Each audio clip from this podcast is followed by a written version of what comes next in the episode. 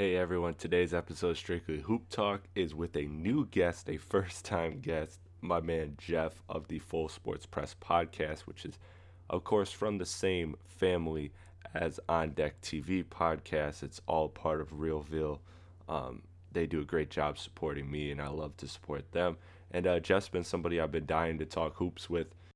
Now, for this podcast, we break down the James Harden trade rumors, the latest on where he could be going, what what to expect from that, the whole idea of player empowerment, which has gotten a lot of people talking over the last week. And also, we break down, of course, the Russell Westbrook trade that happened as part of this. And we break down the lower East playoff race, looking at particularly those seventh and eighth seeds and kind of seeing what what's going to happen. You know, uh, what teams are what teams do we expect to say stay safe for the playoffs and, and expect to be in the playoffs? And who are some teams that maybe a lot of people are looking at as penciled in, but could honestly fall out? So we kind of get into the East, uh, specifically the lower part of the East playoff race. And this has been a fun podcast. This was a really fun podcast. I'm glad I had him on. I just want to do some quick housekeeping before I get to it. I'm not going to be too long here.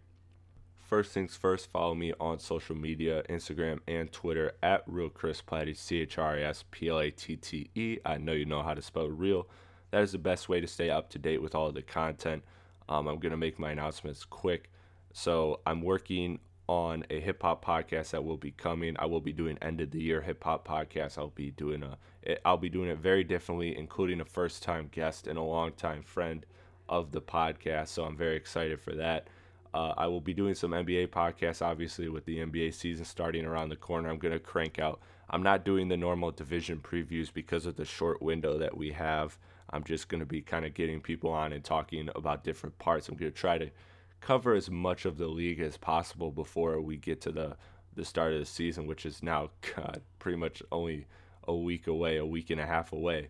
So um, I'm going to be I'm going to be having people on to break down a lot of NBA podcast stuff, but but there will be some end of the year hip hop stuff. I got some special stuff coming there. Again, I got some awesome awesome new stuff that's going to be totally different than anything I've ever really done. Um, but I want to keep that under wraps until I can give you guys a specific date on when to expect that. But again, stay tuned to Instagram and Twitter for the latest updates on that without further ado, I will toss it to the podcast and let's get this one going, everybody. So, this is Jeff of the Full Sports Press podcast joining me to talk James Harden trade rumors, Russell Westbrook trade, and the lower East playoff race. Let's go.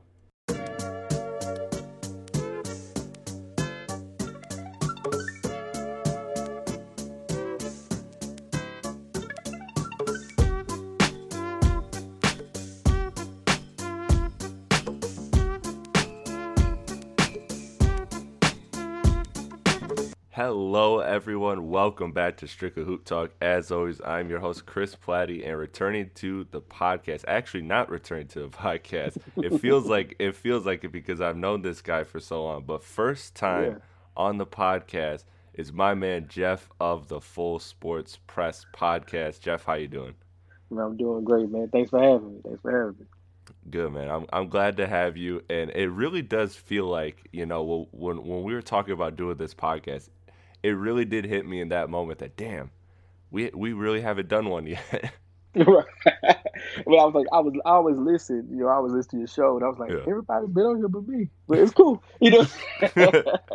That's what you got to just send me the the, the passive aggressive jab. You know, like, hey, you know, like, when's when's this gonna happen? Because I I just I get so you know what it is is I get like when I, when I get in my zone of working, I get to I get to uh I get too comfortable with the people with the people that I work with. So then it's like that's like I need that I need that new switch up every now and again to to to keep things fresh here on the podcast. But but I could I could roll with like when I'm talking to Spike, I could do like three podcasts in a row with Spike, and then I'll be like, damn, well I did three podcasts in a row with Spike. I really don't want him on the podcast again. Let's talk to and then I'll be like, okay, well who's the other guy I talked to? Uh, Animal Brown. Let's get Animal yeah. Brown. It's like right. you know what I mean? But I, am excited, man, and uh, we were talking about it off air. You know, you're joining the fantasy league this year, so that's gonna be that's gonna be a fun experience. Oh yeah, oh yeah, oh yeah. I, I like it. The, the, group chat's already a little spicy. Oh that's yeah, my, that's, that's, my type of place. So, yeah, you know, yeah. I got no, no complaints. Yeah, it, it's it's gonna get spicy, especially especially once the season starts. And I tried to get I tried to get Spike uh Spike and them extra in the league too, and they were just both like they were just both like, nah, I'm not trying to get cleaned. And I was like, that's probably that's probably a good call, but I would have loved yeah. to have them in the in the trash talking that goes on in our group chat. But we're here we're here to talk NBA right now. So we are leading up to season. Preseason is starting this weekend, which is just absolutely nuts. So right. we're breaking down the James Harden trade, uh, trade rumors that is the Westbrook trade that happened, and the yeah. Lower East playoff race. So we'll start with James Harden here. Um, he's opened up to more destinations. He's opened up from just Brooklyn and Philly to also Miami and Milwaukee. Hmm. Um, he, he's just basically saying any team that's a contender, I'm interested in going to. And you know that that's an interesting that's an interesting move. Obviously, this comes a week after, or what what was a week of him not reporting to training camp, and yeah. you know, and doing some maybe maybe not necessarily the most uh, the most cautious COVID protocols into in today's Ooh. day and age. But uh, first of all, where do you stand on the idea of the Harden trade talks as far as like him opening up to more destinations? Does this change things for you? Does this in terms of in terms of thinking a deal is going to get done sooner rather than later? Or is this just kind of, uh, or is this this Harden trade just going to happen when it happens? Because it feels inevitable right right now, right? I mean, I guess we should start there. Does it feel like inevitable that James Harden is getting traded? I think now that he opened up to more destinations, it's inevitable because now you're gonna you're gonna face having a new coach, a new regime, and your star player doesn't want to be there, and he has the chance to take over their locker room in a way that the coach can't, right? Because mm-hmm. the last thing you want is John Wall and Boogie, Boogie Cousins not focused. That's the last thing you want in your locker room. so you you know you with him opening up different destinations, it kind of feels inevitable. But before that, I thought he he didn't have a chance because he didn't have any leverage. Because if they were going to trade him to, I think his original destination was Brooklyn, right? Right. If they were going to trade him to Brooklyn, you would have had to give up Kyrie or KD, and that just throws off the whole game plan yeah. we had in the beginning. And that team on the floor with you know two do- dominant ball handlers like Harden and Kyrie, that wasn't going to work. So yeah. um, I look at it from that standpoint. Like they have to, Houston has to make this trade, especially now that he's open to more destinations again, because the locker room and because James Harden is one of those type of figures in the league that he can make this uncomfortable for a lot of people. Yeah, he's he's, he's one of those players that's so damn good at what he does that yeah. you know his reputation. It, and we saw it with AD, right? Like your yeah. reputation might take a hit, but at the end of the day, yeah. if if Anthony Davis says he wants to be on your team, or James Harden says he wants to be on your team, your team mm-hmm. is very excited. You know whether you get him or not is a whole nother is a whole nother story. But if he says he's interested in going to your team that franchise is is very excited, no matter yeah. how, no matter what the optics look like. But uh, I I found it interesting that he said Milwaukee because you know him and Giannis kind of had that little that little that little tension back and forth last year about you know yeah. about who's the who's the MVP of the team. So I don't know if Hardest they could trade Giannis for me, which I doubt he is, but but uh but Milwaukee was one that I was just like, damn, if only this happened like a month sooner because everything's happened in such a short window this year with the with the condensed off season. But yeah. if this happened like a month before, like before they made that Jrue Holiday trade, then I think uh, I think Milwaukee would potentially be in a better position to make uh, mm-hmm. to to meet a Harden trade demand because no matter no matter what he does at the end of the day, we saw it with Anthony Davis. It was a one it was a one team bidding war and they were still able to offer more than anything Milwaukee could offer to get James Harden. So I think unfortunately the idea of Harden and Giannis is interesting, but I don't I don't see that one happening just because I don't think Milwaukee has the assets to get it done. Um, you know, Miami is interesting. Miami's always going to make their moves. They have their young players, and I saw yeah. a poll that I saw a poll that made me laugh. It was like a it, it was a it was really a gift because it was um or a meme because it was breaking down it was breaking down you know Heat fans and it said it said Heat fans are like are like you know we're getting Harden we're getting Harden but then it showed a, but then it showed like really what Heat fans think. And there was a poll that said would you trade Tyler Herro for James Harden? And they said and they said no. And it's just like it's just like at some point you're overvaluing the guy you have. But yeah. uh but we all the do. Of the of the situation of course there's Philly but who knows if Philly's going to actually put Ben Simmons on the table I don't think they are right now so Right. if if if Houston gets that trade going if they want to get this done now like as soon as the season starts before the season starts something like that I think Philly's an unlikely destination but uh, where, where I guess is your is your head at now? Because you do think with me that he is going to get traded at some point. Do you think it's it's before the season starts? Do you think it's during the season at the deadline? Do you think it's he finishes this year in Houston? And where do you think he's going right now? Like just off of a guess. So my thing is kind of go back to what you said a second ago with Milwaukee, the Jrue Holiday thing. Mhm. They gave up way too much for Jrue Holiday. Yeah. Number one, that's dope. They definitely did. overpaid for him, and this would be the type of situation that would keep you know could keep Giannis in Milwaukee if you could get a James Harden. Yeah. Um, so that helped. That would have helped. But to kind of now to answer your questions, like I look at it from a standpoint of, I believe he's going to have to start the season. It's a week away, unless Yeah. someone comes up with a package out of nowhere of every pick they have on the books, you know, something like that. Um, a, a team like Boston with those assets they have, maybe, you know, or or OKC, but other teams don't have a general manager that's willing and dealing like those people. So I think Houston's going to have to take a hit on this, like, and just do a full rebuild around John Wall, around hopefully what's left of Boogie Cousins after this year, and just do a full flush out the team and do a rebuild because you already traded Rob Covington, which one of my favorite players in the league. You've already traded Westbrook, which is my favorite player in the league. So I think you know that's noted. Um, Okay, we'll get to Yeah. Westbrook. Okay. you trade Westbrook, and then now you have Harden left.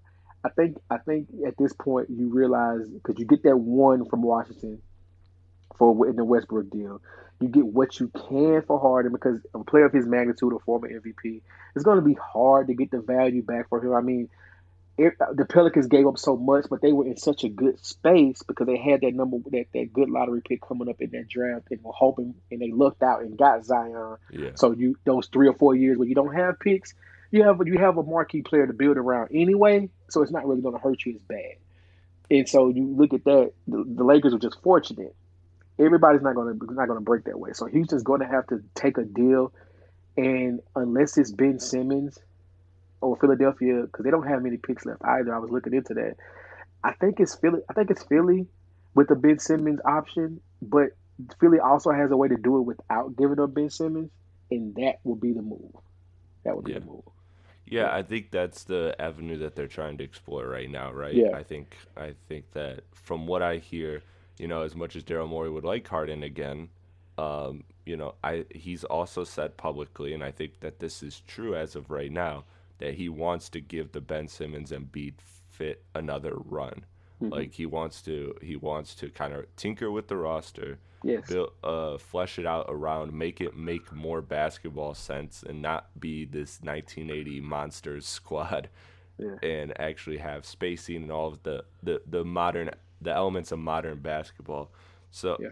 but I do think that uh, uh, eventually a Ben Simmons trade could happen if if it doesn't work out this season. Which is why, which is why I think Philly would be a, a, a even more likely to land him next season that, than right now. And Okay. one of the things that you brought up, which is interesting, is is just the fact that we are a week away from the season. I think that that works to Houston's advantage because Harden has, for all the for all the talk about him, he has always been an Iron Man. He has always been somebody that tries to play every game. Yeah. He loves getting his numbers. He loves doing his thing. He loves being in that VP conversation. Yep. So maybe the best thing for Houston is going to be the fact that the season is starting and they're they're like if we could just get to the start of the season where we know he'll play maybe he'll just start to you know maybe he'll just be invested in doing his thing through the season and that will allow us to kind of rebuild and repair the relationship if we want it. Because Houston still says right now that they want to keep him, yeah. and you know also for Houston's for Houston's aspect of it, from the business side of it, it does seem like you want to wait until that Ben Simmons offer is potentially on the table because that just seems like the best uh, the best asset you're getting back as of right now. Mm. But but again, it's just it's going to be very interesting to see what what happens with with Harden here. You know, the idea of him the idea of him requesting a trade even to to transition to the other part of it is player empowerment and mm.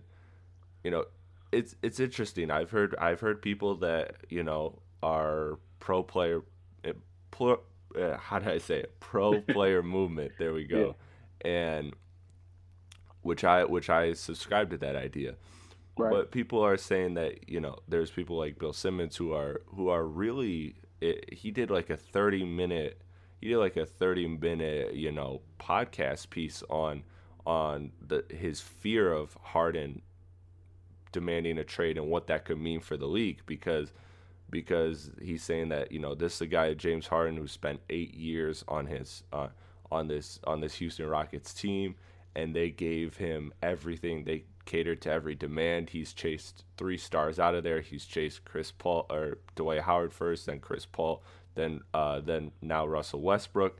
Mm-hmm. And he's saying that he's saying that you know this is going to be basically the NBA is his big analogy was it's a Tinder society now where you're gonna you, you don't like your you don't like your destination you swipe right you go to somewhere new okay. and you know I I understand I understand that because there hasn't been more movement than there's been now and and these players are moving because of one the shorter contracts and two because they just have more power and and leverage in the league than they do.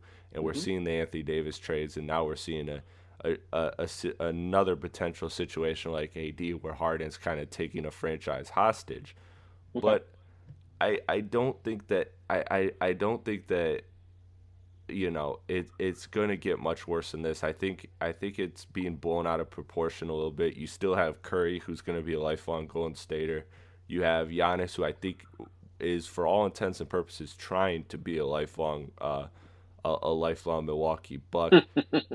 you know, AD AD he yes he got traded from the Pelicans to the Lakers, but honestly, I would be shocked if AD. It seems like AD wants his career to be the Lakers, so I would be shocked if AD moves again. But I mean, who knows? Who knows? Again, the, uh, everything changes on on a whim with, with, with players. But I do think that I, I I get what Bill Simmons is saying. His main argument was that essentially you uh, essentially we're not going to have these 2011 Dallas Mavericks titles anymore because nobody's going to stick around through the hardships. And, and I'd say I'd say not everybody, mm. but there are still going to be a few people to do that, and that's going to be enough. And we've talked and we've talked about it before. The most I'm sure it's with your podcast too the the most buzz you get on an NBA podcast is when you know yeah. Kawhi and Paul George team up, or yeah. James Harden demands a trade, right? So it's like yeah. there there's a balance to it, and I think that these pl- this players movement is good for the league. It, it keeps fans fresh and engaged, and it but also at the same time, I think there's enough of those good guys. Uh, and I mean good as far as talent level. There's enough of those uh, of those elite players that are able to or that have a desire to kind of stay in one scenario. So I I don't think that it's it's that big of a deal. Where are you at on the whole player empowerment um, yeah, aspect of it?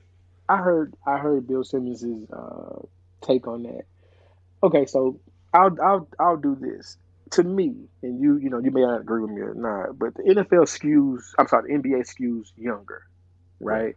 A younger demographic if you think about the younger, just do a corporate America take on it, right? Corporate America. We don't have people working 20, 30 years for companies, getting pensions, you know, doing, getting the retirement parties and things like that. People are bouncing around from company to company. If they don't like it, you don't let me work from home in the pandemic, or you don't let me do this, I'm going to another company, right? We hear about that all the time. I have friends that do it. I've done it. You know what I mean? Right. Um, the moment my the company I work for told me that they were downsizing and things like that, first thing I did, went home, hopped on Indeed, fixed my fixed my resume. I was ready to go. You know what right. I mean? No no crying. So I think what the NBA is doing is is showing what the world looks like. Is people are now the employer, the employee is not as empowered as it is over the employee. Mm. You know what I mean? Right. So if you look at it from that standpoint, did it this all make sense? If I'm the number one draft pick, I'm the player of the franchise, you build around me, we win. Or when my contract is up, I'm gone. right? right? That's it. You you know what you're dealing with, you know what you have to do. Yes, you they negotiated during the CBA to the collective bargaining agreement to get more money to where the team that drafted you can pay you more than anyone else. That's cool. But what we're noticing is there's an emphasis on winning. There's an emphasis on playing the way I want to now, starting in AAU, you know, playing with kids from across the country. Now you see them in college. You say, well, I want to play with them in the league. It's cool. But with the James Harden thing, I can see how this becomes a problem. He's under contract, right? He's under contract for mm-hmm. at least two more years. And you're yeah. telling me you don't want to be here. That could be a problem. But at the end of the day, it's a business on both sides. Because if he wasn't under contract and he was someone who you felt wasn't performing, you would cut him or trade him at the end of the day. So yeah, now, look at John Wall, look the, at John his Wall. now teammate. You know? Yeah, right. Because he was the guy with the Wizards, and then yeah. Beal came um, came along. Well, he's always a good player, but he's coming along now to be a star. And you say, well, John Wall's expendable. Let's get him out of here. Him and his contract. So if you if you're able to do that on one side, just because players are realizing that they're important as well, and making and making noise and saying, "Well, I want to be out of here," is you kind of got to take that. You know, it, it sucks from a, I, I understand from an ownership standpoint or employer standpoint, right? right? It sucks because you realize I don't have as much power as I thought I did. Yeah. Because the last thing you want to do is sound like that team who doesn't want to listen to what players think and then next thing you know, when free agency comes up and you're a player that can really make some moves, you're saying, well, y'all didn't look out for James Harden. When he wanted to leave, well, you didn't do this. Nah, I'm good. I go to a team that's more player first. You know, I'll go somewhere that's going to look out for me. And you'll right. start seeing that. So I, I kind of see it both ways. I'm not mm-hmm. upset with it because, again, I put it from a standpoint of real life standpoint. I know these guys are making millions upon millions of dollars. So sometimes that's hard for people to understand how they can make these decisions. But at the end of the day, when you if you put it into your real life, you would do the same thing. If you're not happy with your employer, you're looking for a new job. That's just that on that. Yeah, and I think that that's a very real thing. It's that mil- millions of dollars. You know, I mean, I it's always been it's always been said that money doesn't fix everything. I'll I'd like to find out, but I'd like to find out. But in reality, you know, people they say you know people that make millions of dollars you know it is as simple as they don't like their job any uh, anymore or right. where the, the, company they're working at maybe they, they still love their job but they don't love the, the position the company is at and right. you know I did agree with Bill Simmons that Harden should it's one of those situations where Harden should have a little bit more accountability because he was pretty much perfectly tailored to his time in mm-hmm. Houston Mm-hmm. But however, I think he still has the right to move on because when we talk when we talk sports, Jeff, you know, you and I will will always or at least not always, but we'll fir- the first conversations will be about the legacy of players, not really organizations. Mm. Yeah. So ultimately, that's why I never, you know, I never bash the players that that move around because because they're the ones at the end of the day that you know, Allen Iverson to this day still hears that he doesn't got a ring. You know, John Stockton, yeah. Carl, uh, Karl Malone. Like yeah. these are names that you know, Patrick Ewing. These are names that are synonymous with they're great, but and yeah. you know, and, and, of course that's not factoring in. They had they played against Michael Jordan. You know what I mean? Like it's just like it, there's certain things that you know it, it's a bigger discussion, but ultimately it always starts with what's wrong with the player? Why didn't the player get it done? Yeah. Not the organization itself. It yeah. kind of then evolves into that as you get deeper and more nuanced in the conversation. But as yeah. you know, a lot of people don't like to n- have the nuanced conversation. So, yeah, for me, I feel like I'm always on the side of players just because I know at the end of the day, they're the ones that the media is going to judge. They're the ones that, that the media is going to try to control the narrative. Yeah. Um, one one more thing I wanted you I wanted you to get your take on because it was it was really interesting when Bill Simmons said it to me, and I don't know where I feel about it, but he talked about you know how the league is generally becoming, and and this is from a fan perspective, Yeah. more player friendly than team friendly, meaning like play or fans are more likely to have allegiance to a player rather than a rather than a team, and so he Okay. said that's what makes this moving around dangerous is that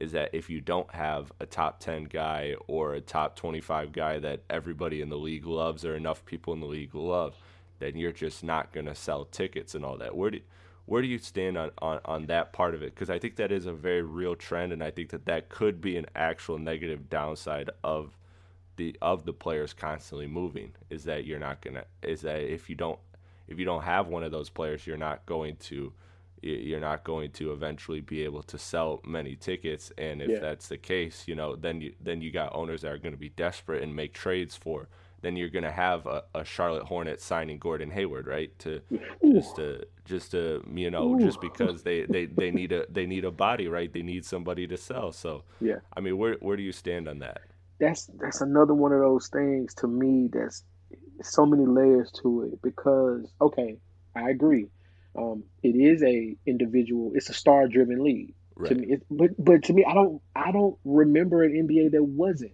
even Yeah. during even during jordan's run right the bulls it was you know jordan and the bulls you know, you knew who Scottie Pippen was, you knew who Dennis Rodman was, but you knew the personalities of Dennis Rodman. You knew Right. Jordan because he was bigger than life, right? Um, you know, I wasn't. I, I mean, I was alive, but I wasn't. You know, remembering basketball during the Showtime Lakers. You know, so it, was magic. It was Showtime. You know, right the league has always been star driven. I agree What what happened is, and I'm going to say this may have been Big Three Boston, but mostly Heatles, LeBron, Bosh, and Wade. Players realize, wait, we're the we're the reason these people are coming. We want to make the decisions for ourselves, and now it's skewing a little too much that way, and that's that's the problem that's happening. You know, even LeBron said this himself one time, and I thought this was kind of you know one of those quotes he made that kind of went under the rug. But he's like, "There's too many teams. There's not enough talent to go around for this, for this many teams, right? So right you will have a team like uh, I don't know, Orlando's okay, but maybe someone like Right. Orlando, and we'll talk about that a little bit later. But you know, teams that are you know bottom feeding teams that are barely making the play- playoffs or trying to make the playoffs, and they kind of stay there because their front office doesn't do well, or they don't draft well, things of that nature. Or the Knicks, the Knicks, someone like the Yeah. Knicks, they just don't they don't handle this league stuff well at all. So it hurts them because the Knicks have a fan base. They have a they're going to sell out regardless in the Garden. They have a fan base. However, if Milwaukee doesn't have Giannis, you're not going to those Milwaukee games on a Tuesday to see Milwaukee versus uh, the Knicks. There's no one going to that game. Like it's Right. good. Like I remember living in Detroit and. I, you know, the, the Pistons would play someone on the. I would go to the Pistons games throughout the week to see Carmelo and see Kobe and all those things because no one was there, and I'm getting close to uh, floor side seats for like fifty bucks because no one's there on a Tuesday night. You know what I mean? So it's true. It, it becomes a point where people aren't fans of the team; they're more fans of the player, and that hurts the overhead of the team. But it also, like we said, the world has changed, and it makes you adapt Mhm. to a more of a the ownership and leadership of the team has to adapt to that because uh, you know not to compare it to the NFL because the NFL is a completely different monster as far as like how they market teams and players. They don't have helmets on, so you get to see these guys. You know Yeah. who they are. You can walk past some NFL. If you're not a real big sports person, you can walk past some NFL players and not know. Oh, that's the tight end for the Raiders, or that's the tight end for the for the Panthers. You wouldn't know. You Yeah. literally would not know. He's just a big dude with muscles. Like I guess must be an MMA guy or something. You know what I mean? Like Yeah, you wouldn't yeah. know. So- somebody you, you just walking on the other side of the street from. That's all. Exactly. But when you see an NBA player, wait, that's you know, you know, that's Gordon Hayward. You know what I mean? I. I've seen his face. So that leads to, you know, you get shoes, you get, you know, the signature deals, commercials. The NBA is star driven. That's something that the upper management has to understand and adapt to, and build players up, like a Spencer Dinwiddie, people like that, and learn how to make stars and market them better. It becomes a whole overhaul of how the system is done. It's just something we have to, we all have to change with. That's all. Yeah, I I agree. I agree. Times are changing, yeah. and and Westbrook is a, is a perfect example of times changing because this man this man has gotten you know he looked at two years ago you looked at okay this guy's an OKC lifer. Yeah. whatever happens he's he's rolling with the punches. He's loyal yeah. to this team. And now he's on his third team. Yeah. And and he got traded from of course the Houston Rockets to the Washington Wizards uh, for John Wall and a protected first round pick down the line yeah. Uh, the Westbrook trade. Now, you you talked about Westbrook being one of your favorite players. Now, I know Westbrook is a very con- uh, how do I say controversial player. Yeah. To a lot of people, yeah. a lot of people have very strong opinions on him. So yeah. I want to I want to get this out the way since okay. you since I could tell you're a Westbrook fan. I am actually a Westbrook guy. Okay. I, I understand his deficiencies. I understand his his flaws. Yep. But I think for the most part, I love to have a guy that competes like him on my team. You know, uh, I I think that I think that he he definitely raises he definitely raises floors. He might not give you the ceiling you want, but he always but he pretty much always raises your floor mm. because of the the level of talent that he is. Yeah. So so for me, I just want to get that out there because I know some people are. I've heard the most anti Westbrook people, and I've heard and I've heard the most die for Westbrook. So yeah um, it, it's it's pretty clear. I, I, like to clearly state where I'm at with Westbrook, but I think I think this is a this is a great trade for Washington, right? Like, I mean, you're getting a, a you're getting a guy who you know he has his health concerns, and maybe he doesn't age the best, um, and and maybe he has his, you know, you're not you're not winning a championship, but you're but you're becoming a better team. Yeah. I think you have a much better shot at the playoffs now than you did. You got you got the better player in a trade because you know John Wall might be good, and I hope he's I hope he's good. But the dude mm-hmm. tore his ACL and his Achilles back to back, and there was some type of reports that maybe not everybody was fully happy with the way he was rehabbing. Now I'm not gonna say anything because I never I never seen this man work out. I seen the, the the videos that everybody saw, the little clips on on Twitter and stuff, and Instagram, but yeah. But you know that's never gonna tell you the full story of, of a player's rehab process. So when he's playing, you know, a halfway decent pickup ball in a in a gym in an empty gym. Yeah. So I I think a guy that relies on athleticism like John Wall, like Russell Westbrook, like Derrick Rose, they're all the same type of player. Yeah. And if any one of those players, you know, went through a torn ACL then a torn Achilles, that would be alarming to me. You know, yeah. this isn't a this isn't a Jose Calderon guy who relies on just moving the ball around and blah blah and can spot up and shoot. This is right. John Wall is a guy who's predicated on driving to the basket, drawing defenses in, and then making the kick to the shooter or making some unbelievable like power finish or crafty layup finish. So yeah, um, so I think that this is a this is a this is a home run for Washington. Like they just gotta better player and you know they gave up a pick but it's a protected pick and it's one that um, that I think buys you I think it's one that you know it really doesn't hurt you unless things just go absolutely terribly wrong which mm-hmm. there's always a chance but right now you have Westbrook right now you have Beal right now you have um, you have Bertans you have a, a, a semi decent team around yeah. you so it, it's it it doesn't seem like it's going to be a pick that it might be a middle of the draft pick, and you know that that for a player that you're trading that could be arguably the worst contract in the league for a arguably. guy who's not the greatest contract in the league, but uh, yeah. but a proven player who was on All NBA literally last year. So yeah. I, I think it's a I think it's just a home run for uh, for for Washington, and it says more about what Houston was able to do than what Washington was able to do in my eyes. How do you feel about it? Okay, so I do believe on paper Washington won this trade, and only because you don't know, um, you don't know what John Wall is going to look like. You really don't. Right. It, it, like you said, coming off those two big injuries, you don't know how he's going to perform. You know what he looked like before that, but you don't know what it's going to show like now. So I agree with that 110. percent Um, with Westbrook, you get a guy who's going to go he he has one speed. Yeah. In practice, even in practice, he has one speed. So you know that. So that alone, to me, like you said, the the, the floor. He bra- he raises the floor because now there's an intensity to your team that you have to have at all times, right? Mm-hmm. And he made a statement before he left Houston that, that, that kind of spoke volumes to me. It said a lot about he was talking about accountability and everybody not being held accountable at one time.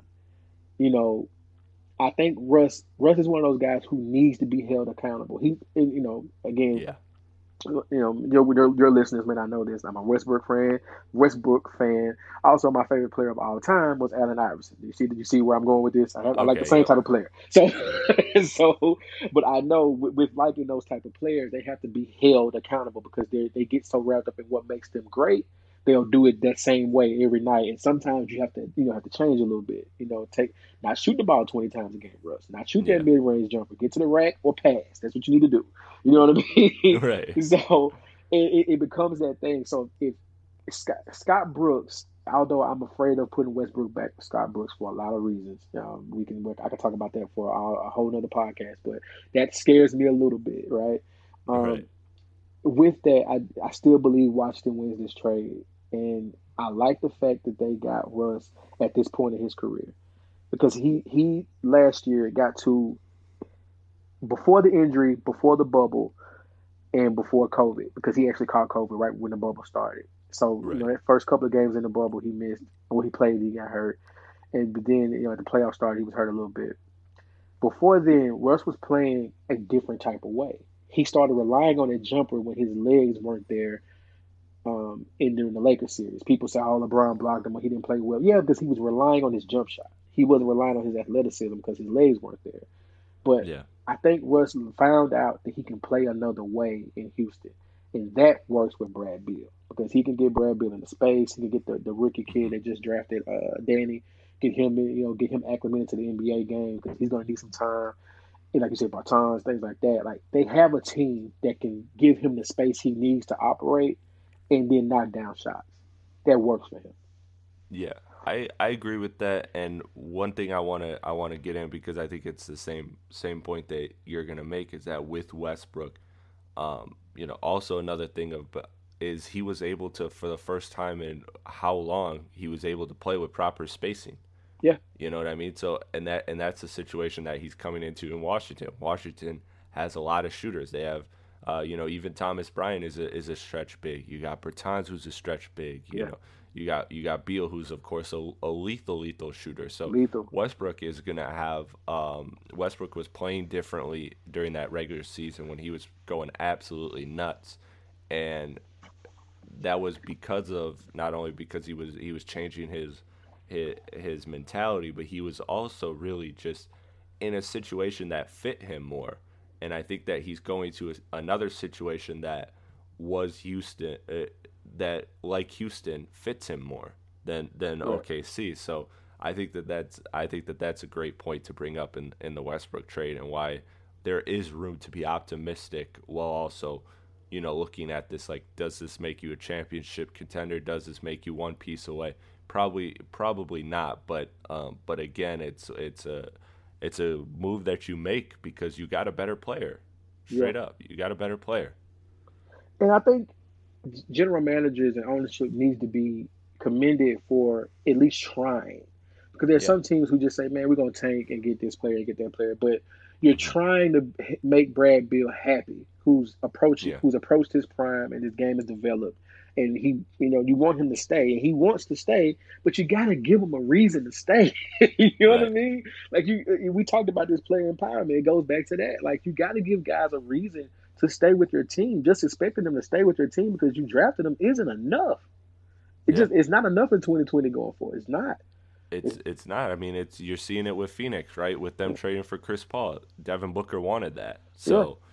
For for them, it's like it's like okay, well, let me appease my star by getting a getting a halfway uh, uh, a really good player. Let's get a really good player, and also this happens to make our our best player happy, bet. Say less. Let's do it. Yeah. And another another reason Washington does deserve credit too is uh, John Wall did a lot for that city, like off the court.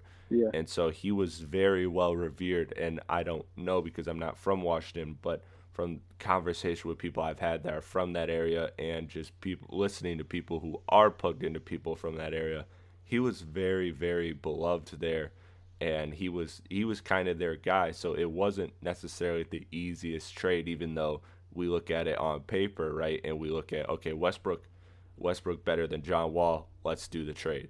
But in reality, there was that difficulty of of trading a guy that that meant a lot to a city and was he was kind of the guy that held it down when everything was going mad when Gilbert Arenas had guns in the locker room and all that stuff like the Wizards fans went through that and then they had this guy John Wall who they got and they thought wow this is it. Like this is our guy. This is the guy who's going to lead us back to the promised mm-hmm. land blah blah. And he had his great moments there. Things went things went wrong of course due to injury and stuff but but in reality you know he gave them some of their best moments of the last decade. So yeah. Uh, so it's not an easy. It's not easy for Washington to make that trade from that aspect as well. But Yeah. I feel like we've talked a lot about Washington because we both like the Washington side of it. Yeah. For Houston, my fear is that okay, you just got a worser contract and a halfway decent pick, and you're. I I guess what they're trying to sell Harden is we got the picks from the Covington trade, we got the pick from this trade, we got John Wall who can be a star, and then we use those three pick or we use those three first and get us our third star to pair around Harden or whatever. I, I I'm assuming that that's the what management is pitching to Harden, while also just acquiring picks be, picks because sneakily they know that Harden's probably out the door anyways, and you need to get this rebuild started.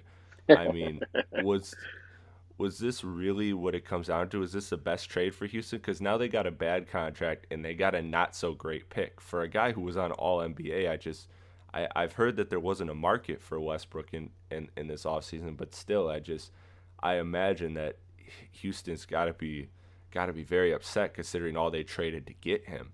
Right. And then they and then they trade and they get so little in in return. I mean, I uh, assuming uh, uh, assuming you know that John Wall isn't the John Wall that we think. If John Wall is the John Wall that that we knew from two three years ago, then I think this trade is a lot more easy to digest. But if Absolutely. not, it's gonna be it- it's looked at as you know as a ten or twenty five cent trade on the dollar. Yeah. So, all right, that's that's that's true. It's a big what if game they're playing. So I think they kind of they they did enough to cover themselves in both aspects. Harden leaves. You got the like you said the protected pick. You got the pick from the Covington trade, and you get whatever you get back from Harden, and you have a piece in John Wall, right? So whatever's there with John Wall, you have something that can make this work. So you have at least a player that at eighty percent, John Wall is still better than I would say sixty percent of the starting point guards in the league. I would take him Yeah. before I take them. Eighty percent John Wall is better than everyone else. So you have Yeah, that probably. piece. Right. So you have that piece and then you have the draft picks to kind of hold you over and you have a player that fans enjoy to watch play.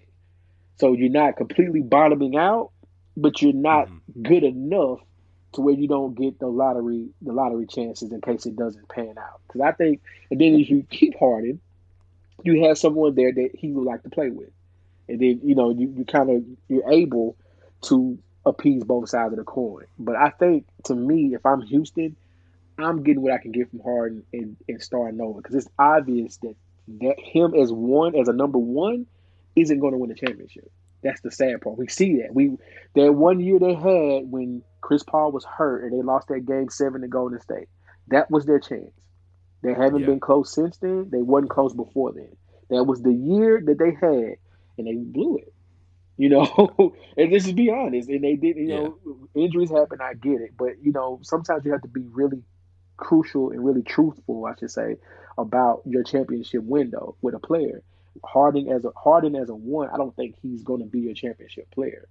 Harden as a two, now you're talking. Harden as a Yeah. three, you're really talking. You know, Right, really, right. you're really talking. if You get Harden as your third best or, or your third option, I should say. So that's why I think moving him to a team like Philly and getting what you can get from them, minus maybe a Ben Simmons, but hopefully you can. But you know, if you can't, you get what you can get. Mulligan this year because a lot of teams are going to mulligan this year because it's a short season. It's going to be uh, a very fast-paced season. Um, you're going to see a lot of teams. You're, you're going to see teams that weren't really thought about to be focal points, like you know, ascend because of the season and how it plays out. So you have a Mhm. chance to bottom out. No one cares, and then come back this off this upcoming off season and really make some moves and really figure out what your roster looks like over offseason. Yeah, and you know, you said you said a lot of interesting things, but the one thing about Harden that I want to um, make clear is that you know I I'm kind of I disagree with you a little bit in the okay. sense that I agree I agree realistically and objectively I agree that the Houston championship window was that that moment in time, yeah. and I think that that is past, and I think that it's very it, it's going to be very tough to get back to it, but I just come back to when you got a top five player in the league and he is he he's probably towards the, the, the latter of his prime, but he's still in in his prime. You just you don't you don't trade that because I mean the, the the percentage chance that any pick if you get five picks back in a James Harden trade, which would which would honestly be somewhat um, I think would be fair considering Jrue Holiday got like five picks. I think I think okay. Harden is worth five picks if Holiday is worth five picks. But uh, but my point is that even with those five picks, you still have like a a two percent chance, a three percent chance of getting a guy that that's good. Okay. So I think you I think you ride it out until until you ultimately are left with your your foot hanging. Now if you can get a Ben Simmons or a guy like that back that you can you get that blue chip player that okay I can start like this is a this is a very nice starting point. This guy is under contract for five years and he's uh, and he just made all NBA. Oh, and he's 24, 25 years old. So like yeah. you know he's he's young. He's this is the perfect player to get for James Harden. Yeah. This basically just resets the timeline and allows me to kind of buy buy the organization a couple years to build around him before you know, maybe he gets unhappy and demands a trade. But okay. my thing, my my thing is just when you have a player as good as Harden, Anthony Davis, LeBron, you just you try to stick it out until the absolute bitter end because those players, those level of players, you just don't get every so often. There's a if Giannis leaves, look, that holiday trade is going to look at as like oof that's going to look be looked at as like what happened with the Brooklyn Nets when they traded for KG, Paul Pierce, Ray Allen, or not Ray Allen, but KG and Paul Pierce and Jason Terry and all them. Yeah, that was a bad but, move.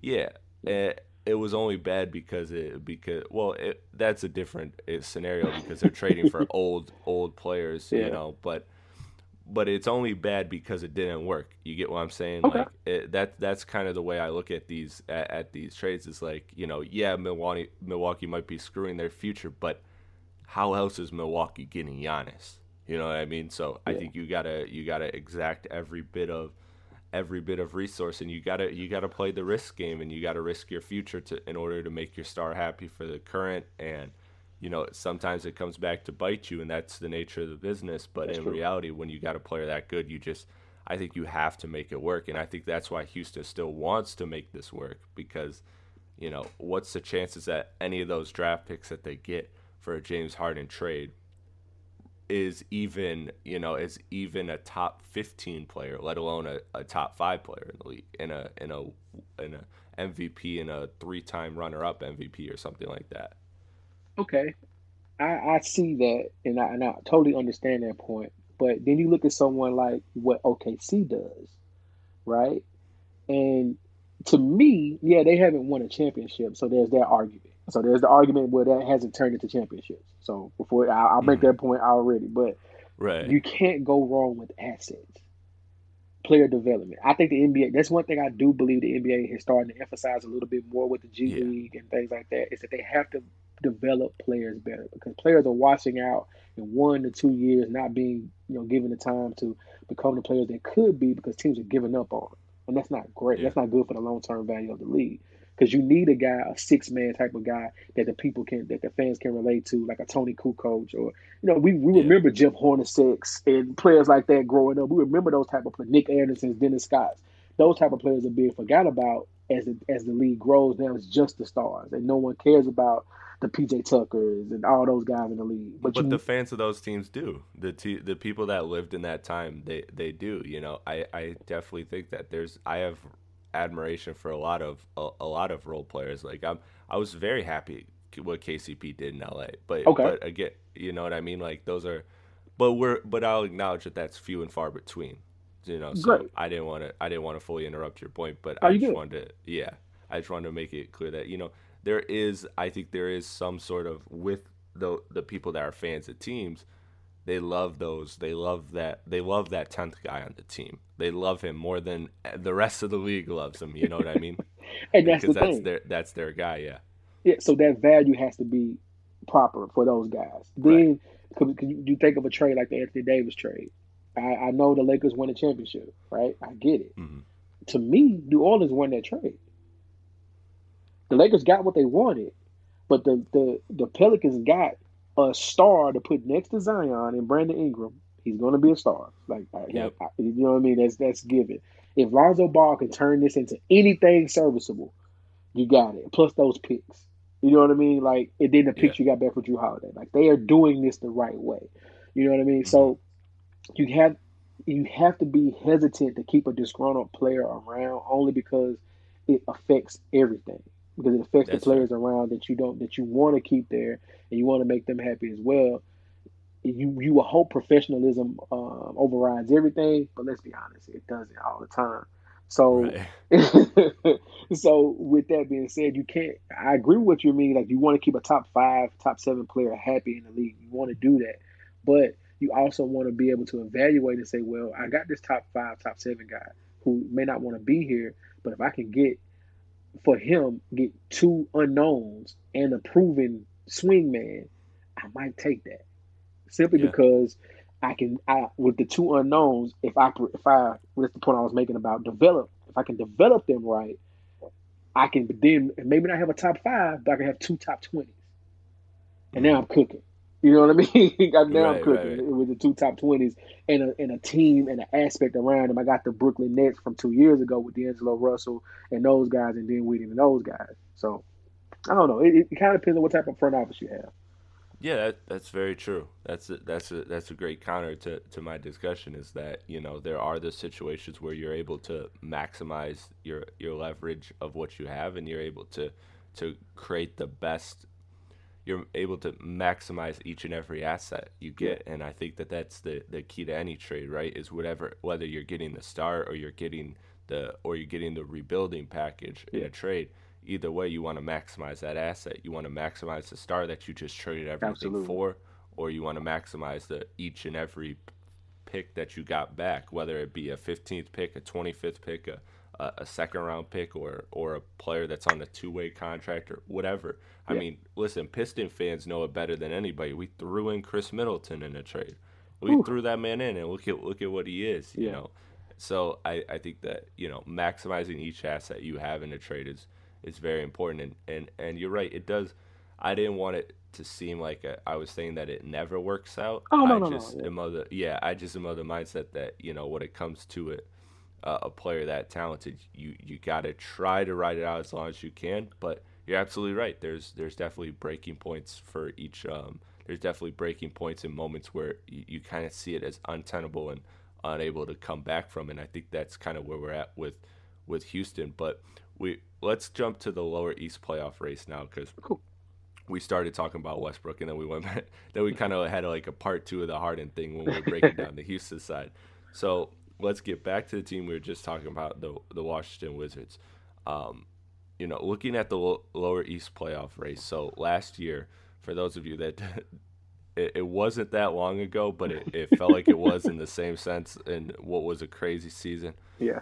Last year, six, seven, and eight seeds were Philly, Brooklyn, and Orlando. And missing the playoffs were Washington, Atlanta, um, Charlotte, and you know I guess we can highlight the other teams: the Knicks, the Pistons, and the Cavs. Which I don't think anybody's expecting them to compete for playoffs this year. But Right.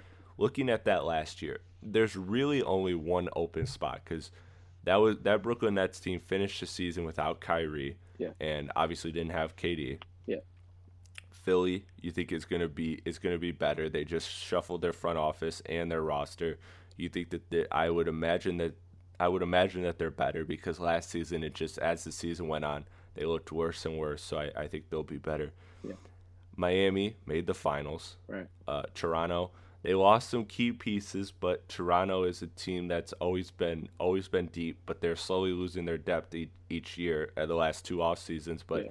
but they are uh, they are, they do have enough talent, I think, to warrant uh, to warrant almost locking them in for the playoffs. And Milwaukee's Milwaukee, Yeah. assuming that Giannis is still there. Boston, they're, they're still they're still a lock for a playoff spot. Yeah. So the only teams I really I Orlando's the obvious team of like okay that's gonna be the that's the most up for grab playoff spot, but uh, maybe you can make a case for Indiana. I don't know. They didn't necessarily hurt themselves, but they didn't really get that much better either. Well, the East did get overall better, Yeah. and I like where the East is at. You know, like Atlanta and Atlanta and Washington. If either of those are an AC, they're not the best AC, but they're they're they're they're a fun eighth seed. I mean, Mhm. where, where are you at in the lower East playoff race? Who are you looking at in in the playoffs from last year that you think could potentially slide out?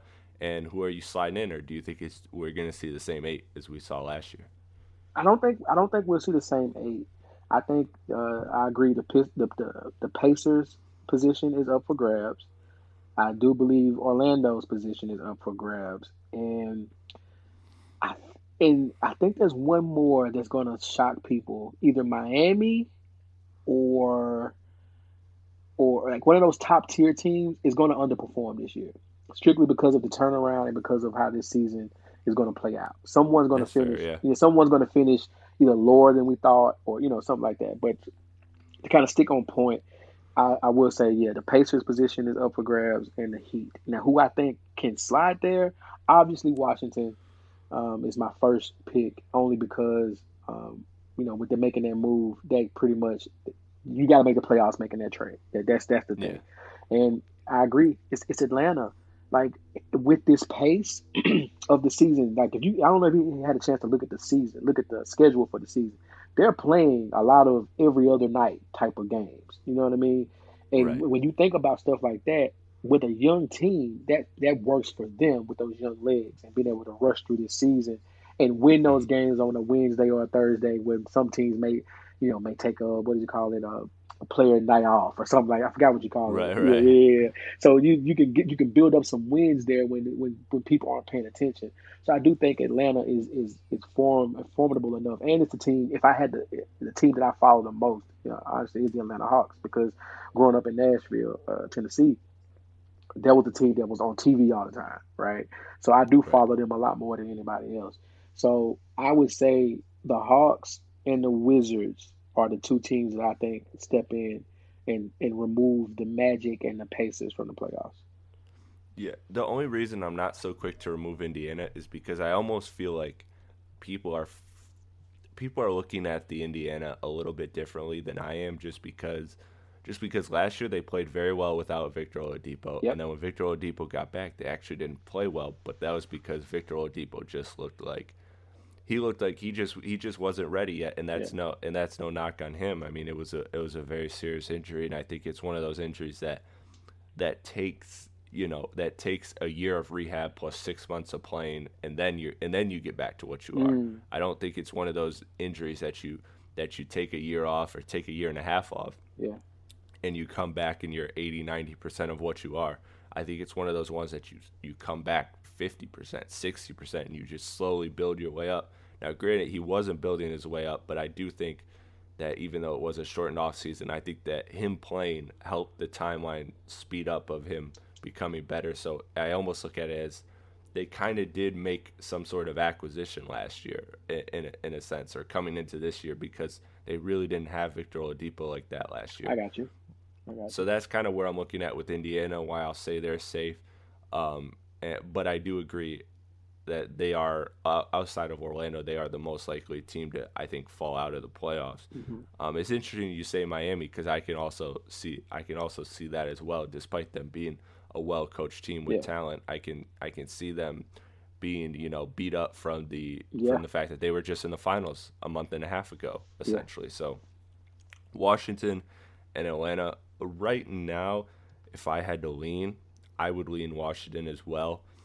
Uh, just because I do think there's only one playoff spot that that is for sure up for grabs in that Orlando Magic spot, and I would give it to Washington over Atlanta just because of, like you said, you know Westbrook and Beal. Yeah. That's a that's a great combination. They have some nice pieces around it. Yeah. Atlanta might have better players five through eight, but uh, but Washington has the better one and two. And I think that this season, when you talked about the condensed game, how it benefits Atlanta. Yeah. I think it also benefits Washington because I think it's going to benefit the teams that are elite at what they do. Like I expect Washington to be an elite offense. Okay. I, I think they're going to be. I think they're going to. They were great last year with just Bradley Beal at the helm. Now you add Russell Westbrook. I think at the very least you're going to be a very very good offensive team, and I think that you're just going to come in.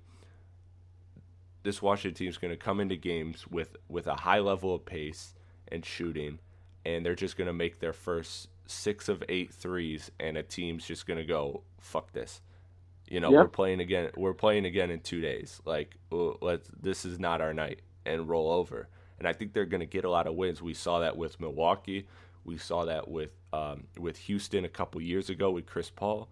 Uh, those teams, there are certain teams that just do well in the regular season, and those teams tend to be teams that are either elite at offense or elite at defense. Now it's tougher for the elite defenses to win uh, to win through the regular season, but those are teams that actually do better in the playoffs. But for the regular season purpose, it's the it's usually the teams that play so good on offense but aren't aren't great at all on defense that actually skate by because they just play at a high pace. They they hit a couple shots and it just kills your momentum and yeah. teams are like, well, all right, this was this was not our night. We'll get them next. We'll get them next time and and move on. So that's why I would probably look at Washington for that spot for sure.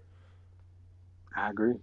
I agree. If it's just one, I would go. I would go Wizards. Um, just just the one. Um, two, and I, I, I know it's not a popular thing to say, but I think there's a I think there's a top tier team. One of those Philly, Milwaukee, Boston, uh, Brooklyn, or Miami. One of those teams like that is gonna is gonna definitely surprise people in a bad way this year because yeah. of how the season's going to be played out. And and you're going to look up and there's a team, you know, because I, I, know we're both saying Orlando's position is up for grabs, but Orlando can sneak up on you, man. They got some players. Oh yeah, they got Vucevic. I, I, I very much include yeah. them. I very much include them in the conversation of playoffs. I'm not excluding them. Right. I just have. I'm just leaning towards Washington over them, but I, I definitely think they, they they can. And I agree with your point about somebody is going to do something. I agree. Uh, so one of those teams is going to underperform. Now I don't know if that necessarily means miss the playoffs. Like, like think about it this way. So last year, a lot of people picked Philly to win the title. Um, Zach Lowe. There was a lot of people Me. that you know are very well respected. Okay, you, I didn't know you as, you did as well. So okay, great. So this works for this works for the point. Um, and they finished sixth. So I could see something like that happening yeah. with like Brooklyn. Maybe KD and Kyrie aren't healthy or they or they, they have to rest some games and it takes them a while to get rhythm. They also have a new coach. It's a lot of adjustment.